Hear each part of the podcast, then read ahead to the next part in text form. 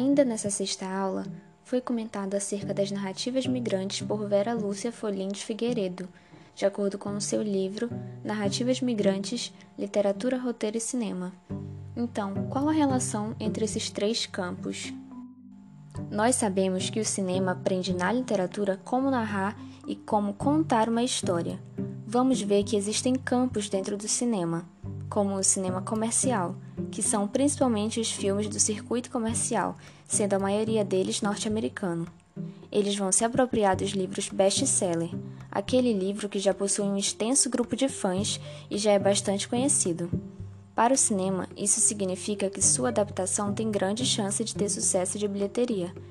Vera Lúcia afirma que os produtores desses filmes vão buscar muito mais a memória ficcional do que a obra literária. Ou seja, aquela história que conhecemos seus personagens e temos uma visão geral do enredo sem nem ter lido a obra. Essa memória ficcional é construída por outros veículos. Dentro do cinema também existe o chamado cinema arte, também conhecido como cinema cult, que não tem como propósito o circuito comercial. No entanto, esse cinema sim busca e estuda a obra literária para adaptá-la para as telas do cinema a partir da sua própria identidade como narrativa cinematográfica.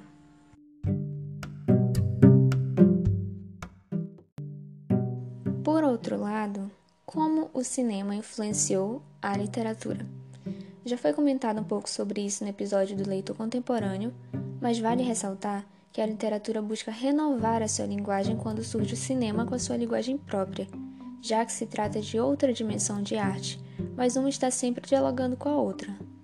Logo, a literatura aprende sobre a questão da simultaneidade presente na narrativa do cinema, além de apostar numa narrativa mais direta que veio do cinema.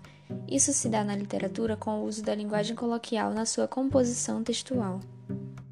Sobre as narrativas migrantes, a Vera Lúcia vai definir em seu livro como basicamente os textos que deslizam de uma mídia para outra por exemplo, os livros que viram filmes, os filmes que viram livros, os livros que viram games, os games que viram livros. E essa é principalmente uma característica do mundo contemporâneo. Muitas das vezes, quando lemos um livro hoje em dia, já imaginamos ou já esperamos que ele seja adaptado para as telas do cinema e já colocamos alguma expectativa nisso de que ele vá ser quando se trata de um livro muito bom ou de um livro muito reconhecido. Para exemplificação dos livros que viraram filmes, são muitos, mas temos Branca de Neve e os Sete Anões, transformado em filme pela Disney em 1937, baseado na obra dos irmãos Grimm. Sobre os filmes que viraram livros, temos O Labirinto do Fauno, que depois do sucesso do filme foi escrita a obra literária por Cornélia Funk a partir do filme. E nesse momento, a professora deixou claro que deveríamos começar a desconstruir aquela ideia muito difundida por todos os leitores de que o livro é melhor que o filme. A gente tem que ter em vista que trata de duas linguagens, dois tipos de arte diferentes, e por isso não podemos estabelecer essa comparação, porque são linguagens diferentes, outra configuração de narrativa.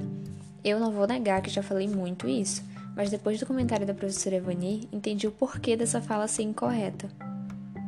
Uma observação a respeito da aula em si, agora, foi que a partir dessa aula em específico comecei a me atentar à playlist reproduzida no início, no meio, no nosso intervalo, né? E no fim da aula. Sempre as músicas estavam diretamente relacionadas ao tema daquela aula, sem falar que todas eram de ótima escolha.